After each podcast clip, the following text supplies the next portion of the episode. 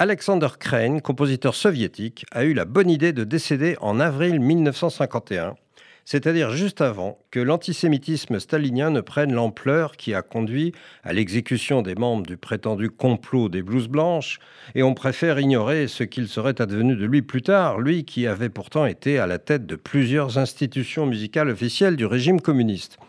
Dans les années 20, il était considéré en effet comme le représentant le plus important de l'école nationale juive du RSS. Né en 1883 à Nijni Novgorod, d'une famille juive originaire de Lituanie, Alexander Crane a grandi baigné dans la tradition klezmer familiale. Tout un grand nombre d'œuvres inspirées par le judaïsme, comme cette mélodie juive pour violoncelle et piano de 1928, qui figure sur un beau CD Mélodie hébraïque de l'Institut européen des musiques juives.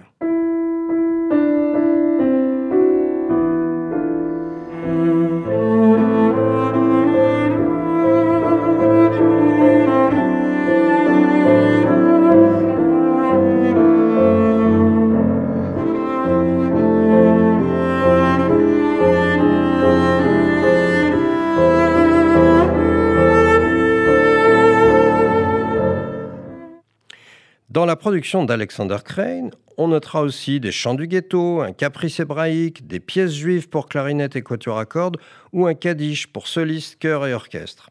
Il a aussi écrit la musique d'un grand nombre de pièces données au théâtre juif de Moscou.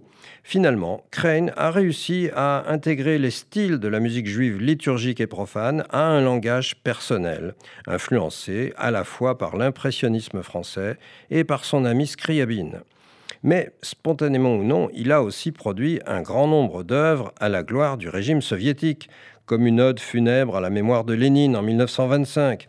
Alors on pense à Shostakovich, qui, n'était pas juif, hein, mais réellement philosémite, et qui, tout en étant l'un des compositeurs russes majeurs du XXe siècle, a dû lui aussi produire des œuvres à la gloire du régime.